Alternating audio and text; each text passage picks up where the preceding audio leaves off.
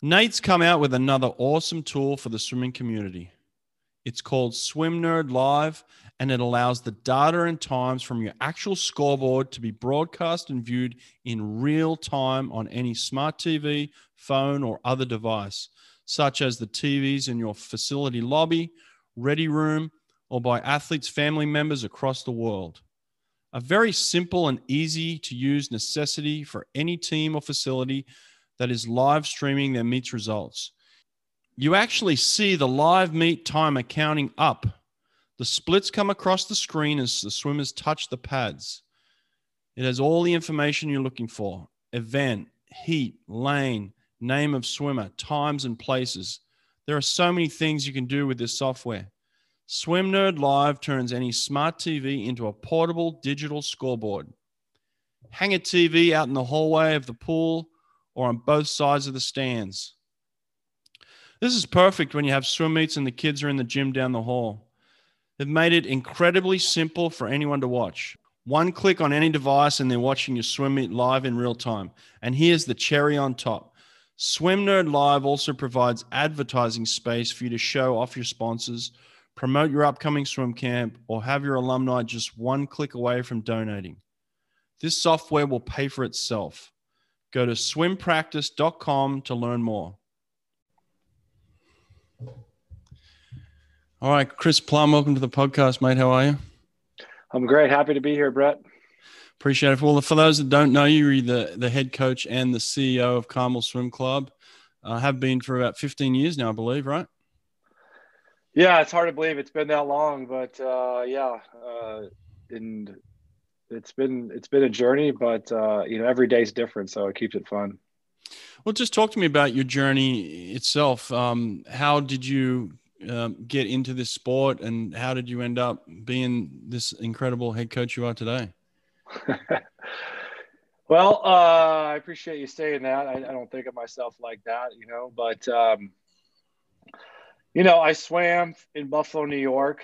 Uh-huh. Um, you know, tough to watch the Bills lose this past uh, couple weeks ago. But anyways, um, you know, I swam. So we were a small club, and I knew I aspired to be better, a better swimmer. Um, you know, we only swam five times a week. We didn't really do much. I mean, I worked hard. I made juniors and stuff, but you know, uh, from there, I, I went to IU uh, to be in the Big Ten to compete against some of the best in the uh, in the country and in the world.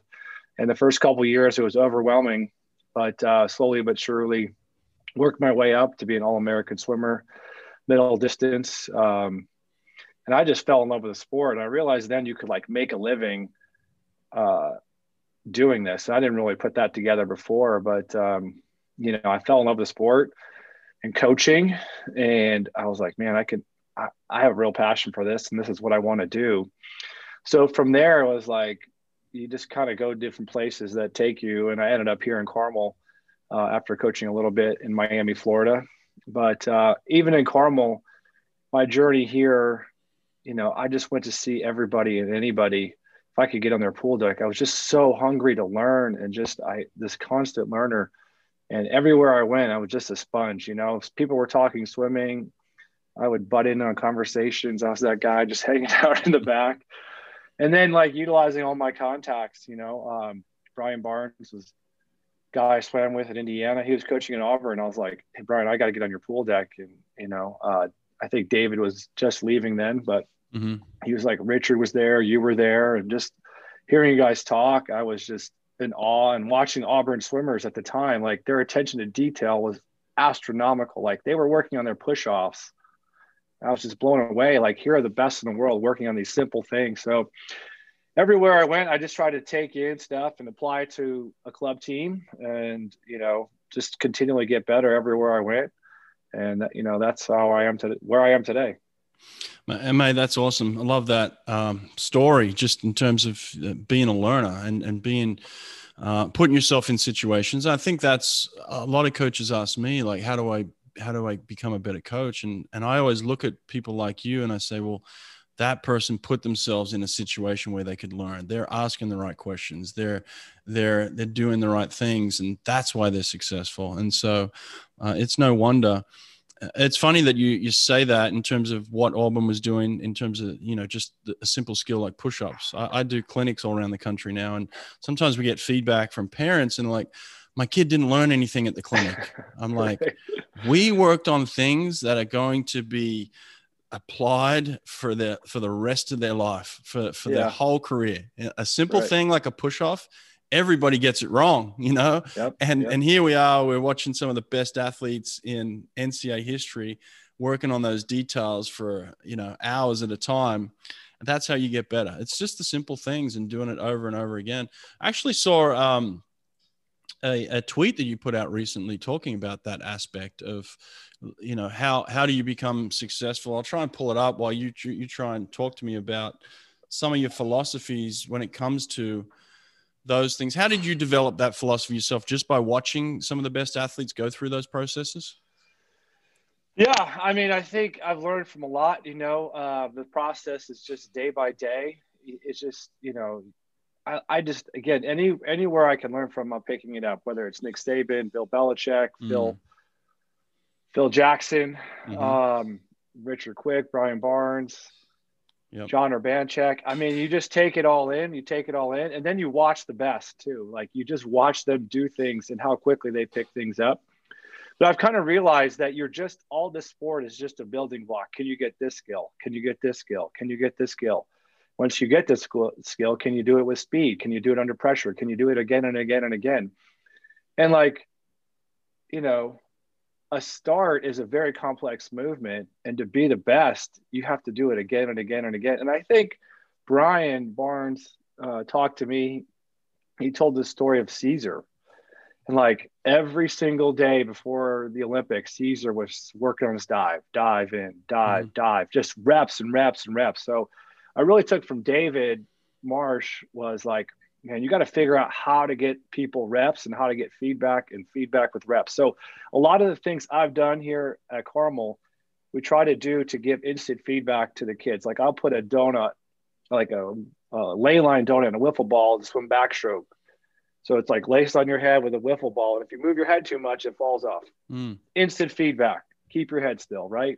So all those little things it's just day after day and like you could just see these things happen year after year. So it's just a slow build and process and adding the skill to do it. And it take to be a master at something like if you if you study music to be a master person at guitar like a master guitarist those guys do the simple things again and again and again. They know mm-hmm. their scales inside and out right? If you ever watch jerry garcia uh, some clips of him he's just sitting in his in his um, in his truck just practicing his his scales like yeah. it's simple things over and over so mm. it's funny you say that i'm i'm i'm working with a master guitarist right now so yeah. that, that analogy works for me he's over there staring at me actually but um i found your uh i found your your um tweet here so this I love this one. It said, "It's not who wants it more; it's who can execute trained skills during a high pressure, high stress moment filled with anxiety." I mean, it's so true, yep. right? That's that's right. so accurate. Love that.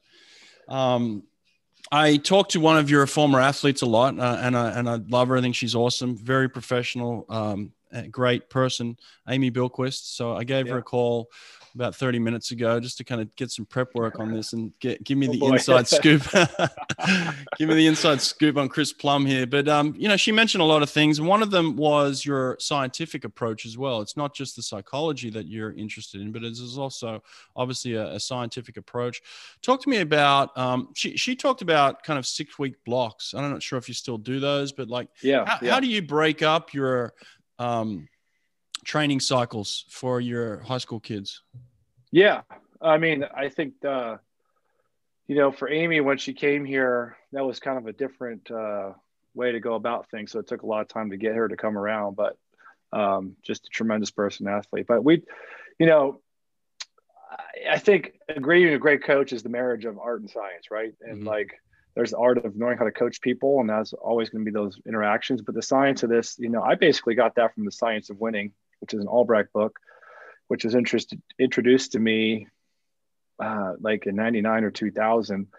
And um, basic idea of, of the six week block is it, you can make uh, adaptations very quickly in three to four weeks, but to maintain those adaptations, it takes three to four me three to four more weeks, or like five great weeks, and then like a decycle or deload week, and then you can build upon that. So, I always try to look at things in six week blocks, and I and I think about, you know, in the simplest terms, capacity and power.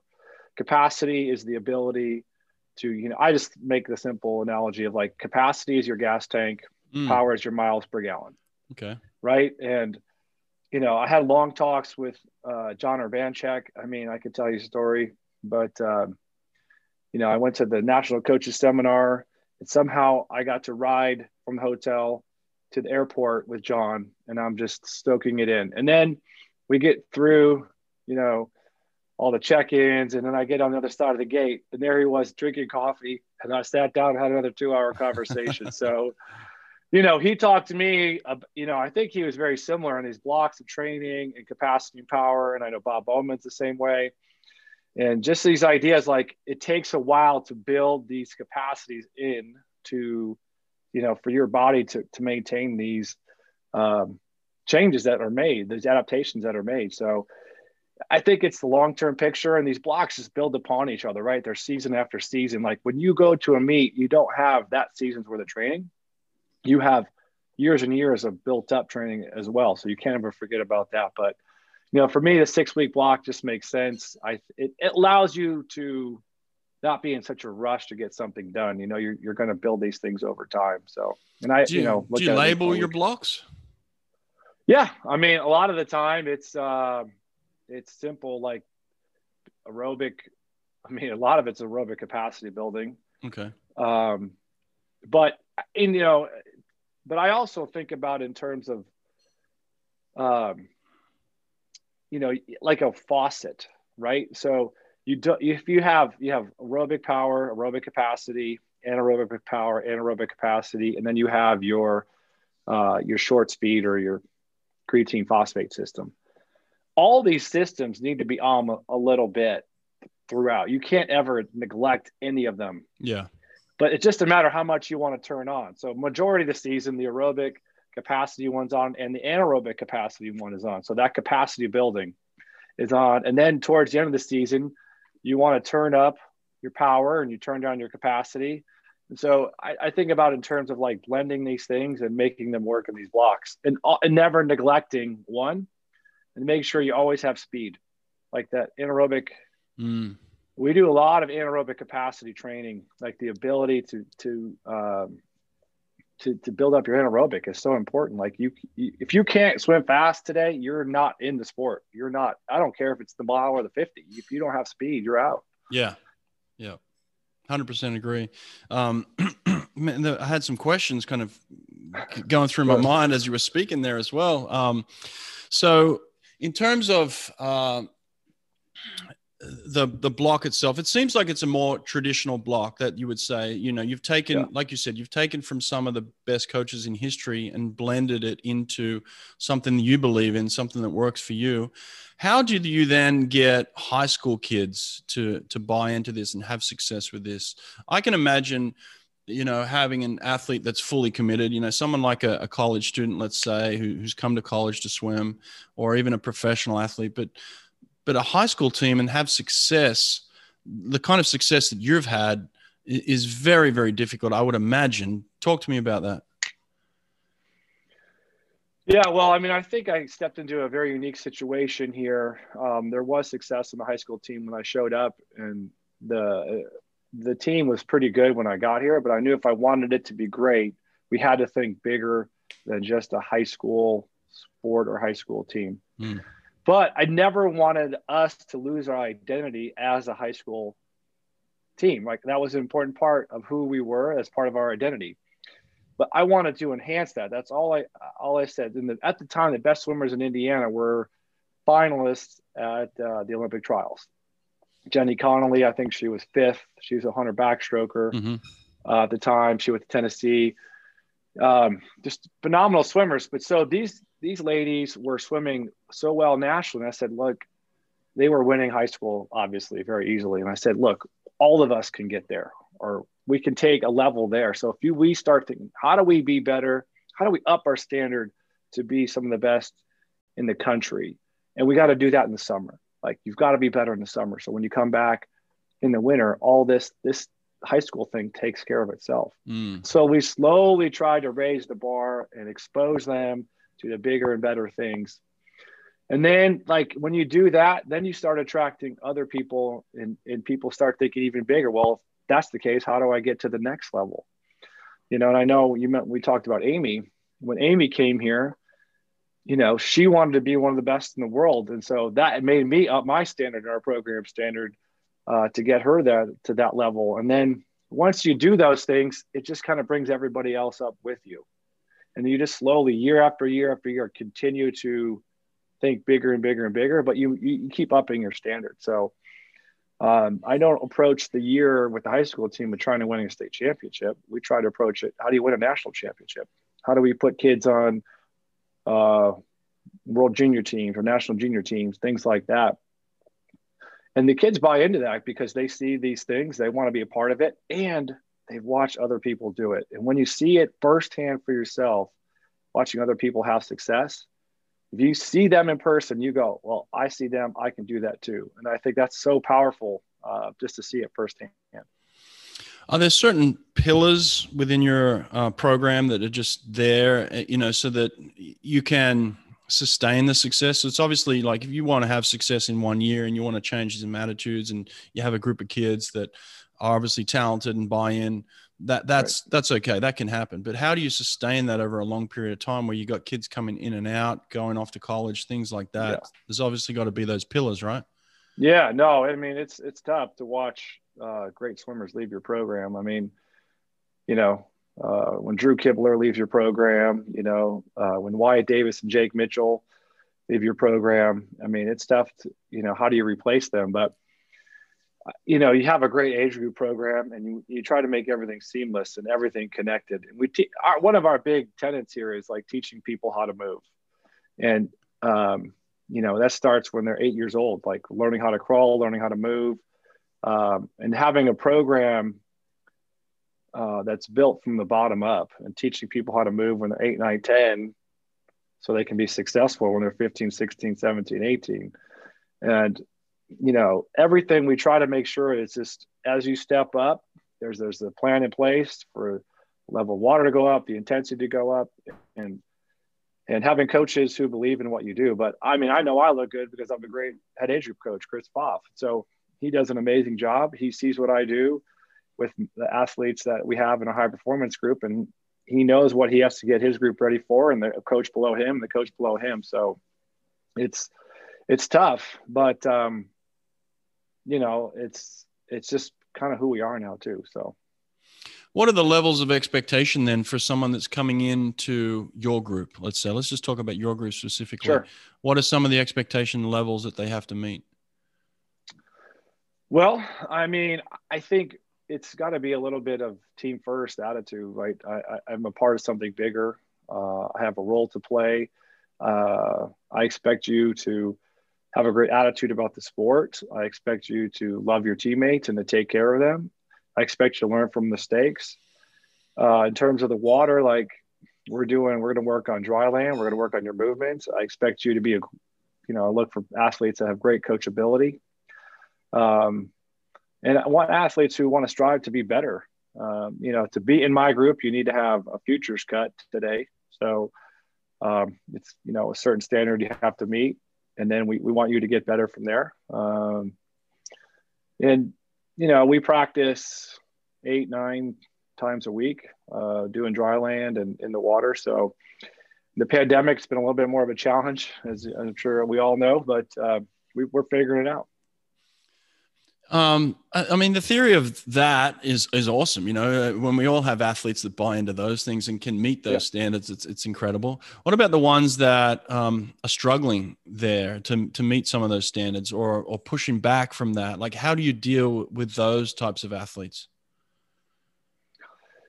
Yeah, um, I've been very fortunate and blessed that the group is so strong, leadership is so strong. I haven't had I'm, I'm going to say that, knock on wood, but that hasn't happened in a while. But um, honestly, I think it's about about figuring out who these athletes are as a person. We're trying to develop the whole person here, mm-hmm. and I think if you're coming to Carmel and you're coming to be in swimming in my in the high performance group with with me, there's an expectation and there are demands you've got to be met, and there's just a standard, right? And for those who aren't meeting it, we're having conversations, and what I'm, I'm talking to them about the whole person and is this the right fit for you? Are you sure this is something you want to be a part of? And I know you can't do that everywhere, but I think you've got to look at it and say, if a person is making a commitment to coming to the pool, they're making a commitment to being at practice, then then I, want to work with them and, and I can work with them. And but attendance is is non-negotiable. Like if you're not coming, you're not in the group. That's just that that's the given. So I don't really deal with people who don't show up to practice. Like mm. that's not not what I do. And I and I don't think, you know, I, we are fortunate where we're big enough where we can have separate groups in our in our senior groups where um you know, if people don't come to practice, they're just not a part of it and that's okay. But like I think the most important thing is like you need to come out and say who you are and what you're about first so people know.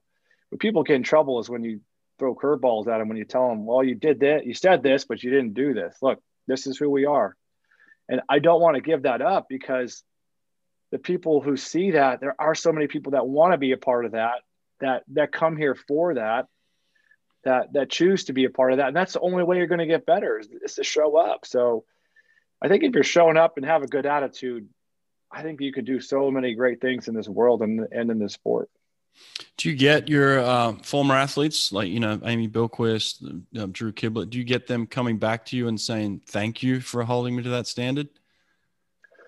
Yeah, absolutely. Um, you know, I think every time these athletes leave, and, and you know, they come back and they're just so grateful for the time that they spent. And some of the athletes, is you know, I had a young lady named Alex Clark, and she swam and like I even it took her a year or two after swimming, but I just spoke with her and she was like, Chris, I just want to thank you. Like I know I was a pain in your butt when I was swimming there, but you know, you guys do such a good job and you were looking after me.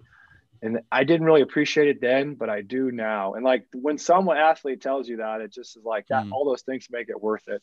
Um, and you know, I have a great relationship with Amy and we could still talk now and I check in with her. So um, you know, and like we went through tough times, you know, because she didn't like what I had to say or do at the very beginning, but by the end, like we had such a unique relationship, and I was so happy for her and all of her success. And, um, you know, I think if you just come from a place of like, I see what you're trying to say, but like, let me let's talk this through and like let me explain, and then let's give it a shot. Like, you know, yeah, you, you got nothing to lose here, right? So. What about in terms of the fact that you're you're studied and you're you're learned, you know, you're you're putting hours and, and years into um, gaining the knowledge that you've got. How then do you transfer that to these young athletes? You know, in terms of the scientific approach, we, we talked about some science a little early and you were throwing around some words that made sense to me, but might not make sense to a 15, 16 year old. So how do you get them to understand your philosophies and buy into the concepts? Like how's, what's the education process there? Yeah, it's a lot of education. Um, you know, especially in the beginning of the year, we'll spend a lot of time outside the water. And first, I want to get to know them uh, as a as a person, um, because if I can get to know them and know that I care for them as a person, and they and they feel that, then we can then we can actually have the secondary conversation of how you're going to become better and a better athlete. Mm-hmm. So uh, it's weekly conversations and education about what we're doing, why we're doing it, how we're going to do it, and um, just continual reinforcement and bombardment of this is why we're doing it. You have questions? Let, let me know. Let's talk about it. But today, you need to be need to be able to explain why you're doing it, mm. and like here's the reason why. And if you don't understand, let's talk about it. But if if they can grasp the why and want to know the why, and they do, and you can explain it, then then you're onto something. So a lot of the times, like it's like I explained, like I have anaerobic power and anaerobic capacity and that and that. But like if you say, look, this is your gas tank, you want a big gas tank, hmm. right? And I and I told them like last week, so we're getting ready for our girl state meet. But like right now, we're working on your miles per gallon. Like you want to be efficient, you want to be able to access this power quickly. You need to be able to get to it. And that's what this stuff that we're doing does. So, and just trying to explain to them in simple terms as well. Uh, but they, but at the same time, they see the results, right? They see what happens. They see people getting their their cut times. They see yeah. they're seeing it firsthand the success. So they're like, okay, it's a lot easier to sell when you see other people having success. Yeah, fast swimming solves a lot of problems, doesn't it? that's for damn sure. Yeah, um, well, it makes you a lot more believable as a coach. yeah, that's it. That's yeah. it. Uh, talk to me about your dryland component then. Uh, how have you incorporated that into to coaching high school kids? Because I know that there's different philosophies on when you should be doing things, how you should be doing things. What's your philosophy on it? What have you incorporated into your program? Yeah, well, um, again, on our quest for knowledge and our just thirst, you know, we um, uh, probably 2007 or eight, we brought in uh, Vern Gambetta mm-hmm. um, to run our dry land and to teach us and to teach me. And I knew that was an investment at the time because I, you know, I knew I wouldn't be bringing Vern into Carmel Swim Club three times a year for 10 years, but I knew if I learned everything I could from him for a certain amount of time, we would be light years ahead of everybody else. So Vern came in for a while. We learned from him. We still have a great relationship. We're actually running our program, the Gain Dryland program. We have our own master class once a month. We have a clinic in August, or actually September. Um, so, you know, it is a huge part of what we do. At its core, we're teaching people how to move, right? And if you're a kid growing up today, what don't you have? You don't have PE. It's virtually non-existent. So yeah.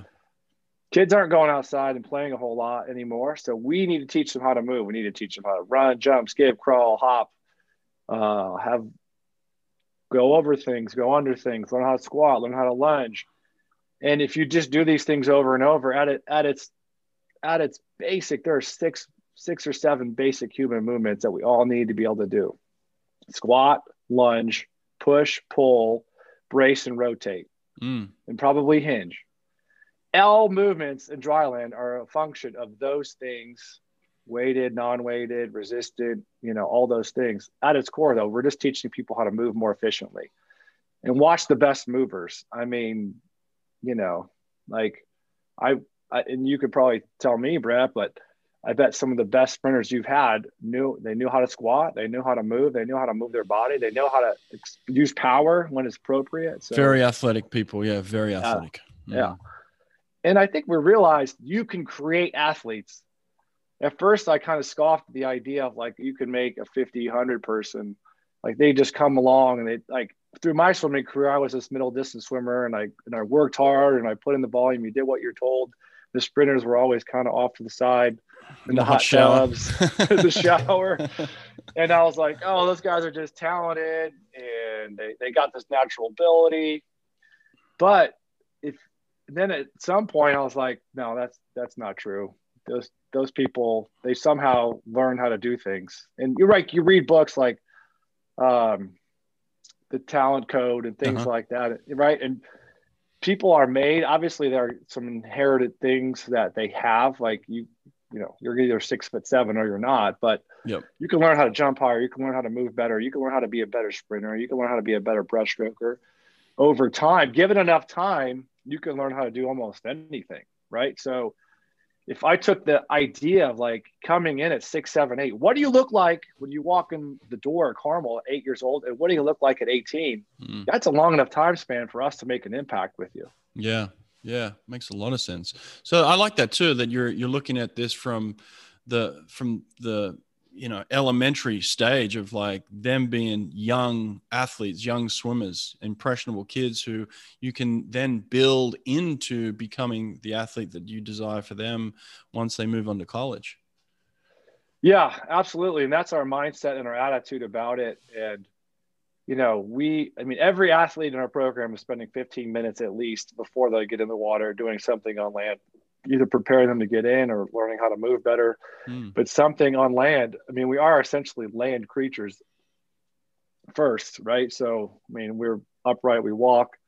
And so learning how to move uh, on land, and you just, it's accumulation over time.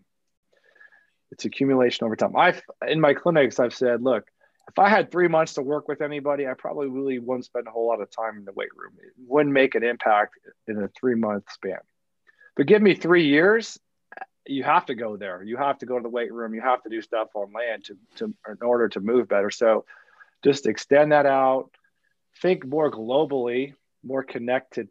You know, how do we connect our bodies? Like the best athletes know how to connect their hand to their shoulder and their hip. And mm-hmm. right. And, that, and I heard Aaron Peirsol talk about backstroke, right? He always tried to like when he grabbed the water in his hand, he would connect to his hip, right? And like a little side crunch. So he he understood how to flow and move through the water and make his body connect and, and just you know you hear tidbits from the best and you're like oh okay that makes sense right and so um, i think the best athletes teach us too us coaches. I mean the best athletes taught me drew and amy taught me more about coaching by just like coaching them and watching them and telling me stuff um, than anything else yeah, absolutely. I, I would have that a lot too. People would tell me all the time, "Oh, Brett, you're such a, an amazing sprint coach." I'm like, I've got great sprinters. They're they're, they're teaching me things that I'm lucky just to turn up to work and watch them go because I, I get to learn, you know. And so, yeah.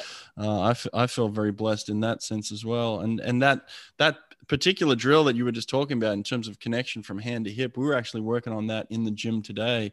It's funny how swimming has really gone from you know it's it's evolved into uh, very functional movements these days that apply to the water. How can you take the movements that you're doing on land and apply them to the water? Yeah and there's so many things that we're doing. Um, we have uh, you know have things that i call with sets we like and they're just in our google sheet that we look at. But we'll do like on a butterfly piece we'll do stuff where you know you're you're putting elbows on a bench and you're bent over and you're pressing your chest and coming back. So we're going to press our chest, do that on land, and then you're going to do some body dolphin and then put that into your stroke. So just this marriage of like, can you make this shape that you want to make on land? And then can you put that into the water? And you just can go back and forth with this idea. Because if you can't make it on land, you sure as heck aren't going to make it in the water. So yeah, uh, in the high elbow catch too, we'll do stuff. High elbow catch, put it in the put in the pool, right? Just back and forth and getting athletes to think differently, uh, or even throw it, watch the videos. Like watch the video, do the movement on land, put it in the water, and just put it on repeat. Yeah, good stuff. Now I heard you're pretty resourceful as well. I heard you ended up building your own pulley system. Is that right? yeah, yeah. It had uh, three or four different versions. Uh, we built our own pulley system. Um, so Donnie Brush was at IU, uh, and he went to work down in Texas before he was at IU, and down in Texas with Randy. Mm-hmm. And so he was at Carmel before I took over for him.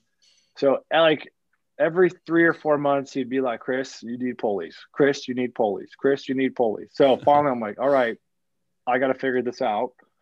So the very first pulley I built, we built this pulley that came off the bottom of the deep end. So I attached it to the lane hook and it came off of 12 feet of water. And so the pulleys, it goes up and down three or four times. And the kid swam across and it, and it, it pulled up on them off the bottom. Mm. That was step one. And then I saw this PVC pulley and I was like, oh, well, we have Eagle Scouts. They can build that. So we have these Eagle Scouts build these pulleys, and that those are on our pool deck. And then uh, the Destro Tower came about. So mm. uh, Chuck Destro was this uh, guy who swam at Purdue, and he had this simple, you know, tower you could move in place. And so we finally got to those. But um, we, you know, that first piece, I knew they worked. So the ones that came off the bottom, I was just telling the story. Amy Bilquist, you know, she moved to Carmel from Arizona and we had three other girls. Um, and we're watching the 200 freestyle relay at junior nationals. And like Ian Murray, who's now at Dynamo, he was my uh, assistant at the time. And we're like, I would think this relay will be good, but you know, I wasn't really going in expecting anything great. And uh, first girl leads off like 22 7. I think Amy went in like 22 1, 22 2. And then Claire Adams and Veronica Burchill both were like 22. And all of a sudden, we broke the national age group record on the first event of the meet. And then we even went faster that night. And that was the first time we used the pulleys. And I'm like, okay, these things work. How do we continue to make these go faster? It was like the everyone swam great. So, um, yeah, that's that's how the, the pulley started. Resistance, yeah, I love resistance and power. Uh, in terms yeah. of the difference between coaching guys and girls is there a clear difference how how have you i mean early on you were having incredible success with the girls that's for sure right getting right. them to swim super fast uh, a great example that you just gave us so um, have you noticed differences in the way that you coach the two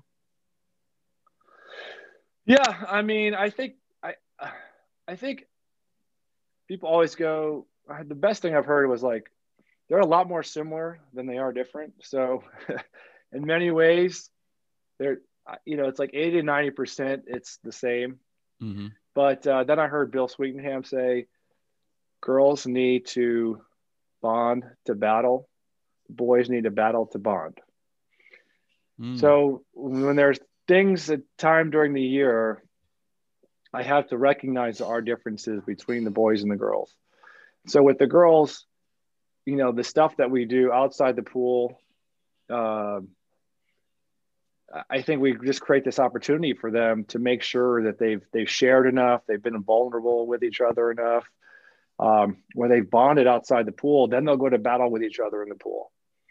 And with with the guys, it's like we got to make sure we're doing tough stuff or things where they're getting after it, and they they've butted heads and they've worked hard. And then and then that brings them together because they respect each other in that way. So um, I would say the majority of it's the same, but there are some differences uh, and those that's how I, that's how I thought about it. Have you had situations where you've created separate workouts in order to build those types of environments? Yeah, absolutely. Um, you know, with the pandemic, it's all the practices this year. They're in different lanes, although the practices are the same. But um, yeah, there are days where I'm like, the girls are going to go over here and do this, and the boys are going to go over here and do this. Okay. And I think it's important. And at first, there was always like, well, how come they get to go do that, or how come they get to go do that? But over time, they just kind of it's part of your culture, and it's just what we do. So, um, I, I think I think you have to create moments where that can happen. Um, and look, they you know they're they're going to be on relays together. They're going to go.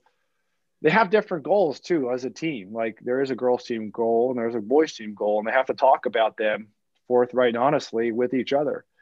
And I've also, you know, we've kind of seen too, when the boys are around, the girls won't say certain things to each other, mm. right? And so, you know, they need moments where they're protected. And I have a, uh, a female assistant, Rhiannon Sheets, and I'm like, Rhiannon, if you need me not to be a part of this, and and she'll let me know when that happens, and I won't be a part of that meeting, you know, and, and we'll do things we need to do with the boys and stuff. So, um, that's all. that's how what we do.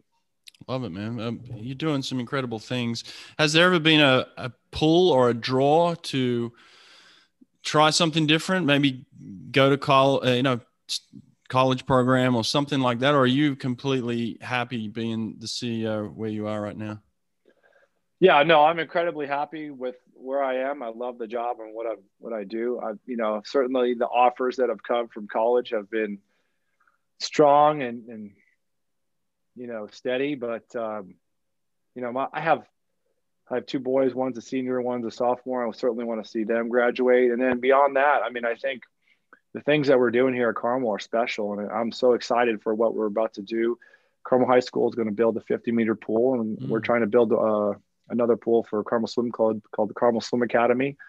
So we're going to have lots of water uh, coming up from 2024 on, and um, it is a special place here, although it's I don't know like 10 degrees. I'm not too happy about it now, but uh, it's not Orlando. But um, yeah, it's it's to me, it's everything that you want in a, in swimming community. Um, so I just I love the the administration is incredibly supportive. The people, all the community. It's it's a great place to live and a great place to have a swim program. What about the parent side of it? I know that from what I've heard from from club teams, you know, it's difficult, challenging, let's say, to to deal with parents. How, how what's your approach there? Yeah, I mean, parents are tough. Um, you know, when you're dealing with people's money and their most precious, their children, their most precious things that they have, like there are going to be emotions involved. Um, ultimately, though, I think it comes down to I just try to get parents to understand like we're all on the same page. Here are the values we're trying to teach your children. Um, and let's let's walk let's work through these things. It doesn't always work like that. I've certainly had a, a fair share of people who have been upset, and um, but one thing we've gotten to, and you, you said at the beginning, I'm the CEO, so we have a governance board. And that's been a big shift from a working board to a governance board. So for me, the governance board governs. They don't tell me what to do, and that a lot of issues I think stem from a board or people trying to tell you what to do. Um, and like for me as the CEO, my job is to run. I get to decide uh, how we do things, and the board tells you why we exist and how to work in the confines of the program. And it's just we've worked together uh, in terms of over time having experienced people running your board your board chair and, and myself working together and having, you know, clear, being clear about your vision and mission with your program and clear about your values and living up to those. And it's, it's, it's a tough situation, youth sports. It's not getting any easier. That's for sure. Um, and, and uh, I'm always trying to figure out how to do that better, but um, communicate, communicate, communicate, uh, do what you say you're going to do. And, um, you know explain to people and if you don't like it there are other programs to go to too. That's true. Now do you do you coach your own kids? I have coaching i coach my own son. Uh, he's a sophomore. That's been uh, a unique challenge. Uh, at first you know when i first gave him his first tip when he came into my group he was like he looked at me like dad why you, like why are you telling me that? Like he was so upset with me. Um, but over time, I'm like, listen, I said, Nick, when it comes to the pool, I'm going to coach you like I coach everybody else. And then we get in the car, I'm going to be your dad. You know, if I'm not being your dad, I'm going to tell you, I'm going to say as your coach. I'm just trying to define these roles. Mm. It's like what I'm telling you, I'm going to put on this hat or this hat, and just trying to be clear about what role I'm trying to play in his life. Um, because you know you don't want those things to mix, and obviously they do. But um, people always said like that's going to be hard, and and I knew it would be. Um, but at the same time, I get to watch my son and bring him to the pool and have those conversations. So I'm very grateful to have that opportunity too. So while it does have its um, negative parts of it, I think it, over the positive uh, is, is greater. Yeah. Well, where where are you guys at now? What's happening in the program? What's what's going on right now? Well, Brett, in two days, we're going for our 35th straight championship on our girls' team. Mm, wow. So, as everyone says, no pressure. Um, is, there, is there any competition? Oh, there's always competition. Um, but in terms of, you know, looking at the psych sheet, I feel pretty good about what, what's about to transpire. Okay. Um, but, you know, I, I never really look at in terms of where other people are because – every girl has their own story and like i want each of them to succeed and i want to learn from them and i want them to have the best meet possible. And so i try to help them and like we can win the meet and still have a, a terrible meet or you know you can you can get third and still have a great meet so mm. i try not to put a whole lot of like um, worth into that although everyone everybody will. But um, for me it's like how can I help these girls succeed and handle kind of that pressure that comes with it? Because it, it's no doubt that it, it exists, but we try to use it in a positive way, right? It's a positive force. It helps, it's helped you get to a place where you're going to use it because you don't want to let the people around you down. Mm. So, you know, that that's our goal there. So, and then the boys is two weeks later, and the boys will be going for, I think, their seventh uh, straight high school championship. Wow. But beyond that, you know, I, I, try to like let's what do we need to do to win a national championship on both of these teams? Um, and thinking in those terms, I don't know if it's possible. There's so many great swimmers in this this country, but if that's your standard, then that's the things you're thinking about. Those are the things you're talking to your athletes about. That's the direction you're moving in. So just continually set those standards high. How do you how do you win a national title in high school? Yeah, they have a mythical so swimming world puts together all the best times of all the state meets and then you know scores it out just like they would a championship oh, okay. meet. So, okay. um, yeah, I don't know how many girls. I mean, how many national titles we've won, but we've won our fair share, and our boys have won a couple. So. Mm-hmm. Um, and that's a big part. It's exciting for our team. The, the challenge is it doesn't really come out to like August or September. So you're like, hey, you know, we're already on to the next season. Oh, but, wow. Yeah. Um, but it, that's you know I think if you can just think about okay, well, I'm not just competing against these kids here at the meet. I'm competing against other other teams and kids across the country. You're racing with a different perspective. Where is the state championships being held? Uh, IUPUI Natatorium. So we're very blessed here in the state of Indiana to have one of the best pools in the country to compete at. This year, obviously, a little different. Uh, no fans in the stands. Um, no parents, anything. Nothing. Wow. And the kids will be sitting in the stands and they'll have to figure out walking on deck and, and timing all those things. So and the, and they got to wear a mask the whole time they're in there. Yep, they got to wear a mask and mm. yeah, we did our sectional meets and uh, the kids were wearing masks all around and uh, you know, but at the same time, I know like in the state next door, Illinois, they didn't have any of these, so we're you know certainly grateful for the opportunity to just to be able to compete. Have they limited your numbers at all in, in, in any any way? No, they they are limiting alternates. You know, I think you can have okay. one alternate per relay, whereas before you could bring down eight people. So just little things like that. Only one person on the pool deck at the meet. Um, little things like that, just to limit it. And you know, it's a different county. We're up here, and we're in Hamilton County, but Marion County, where the city of Indianapolis is, are a little bit more restricted. So that's where the meet's being held.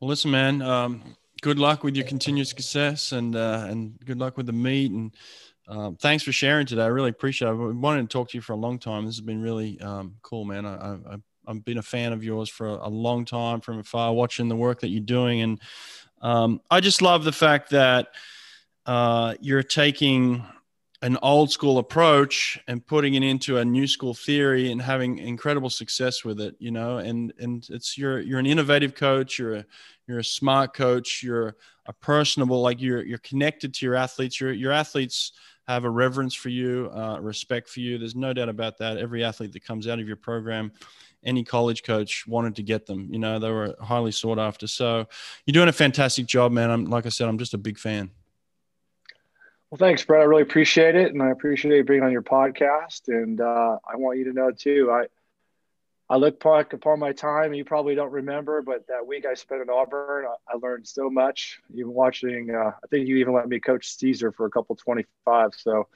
uh, fond memories for me as well. Good stuff, man. Well, listen, good luck, and uh, thanks again. Yep. Thanks, Brett. See you, Chris. Yep.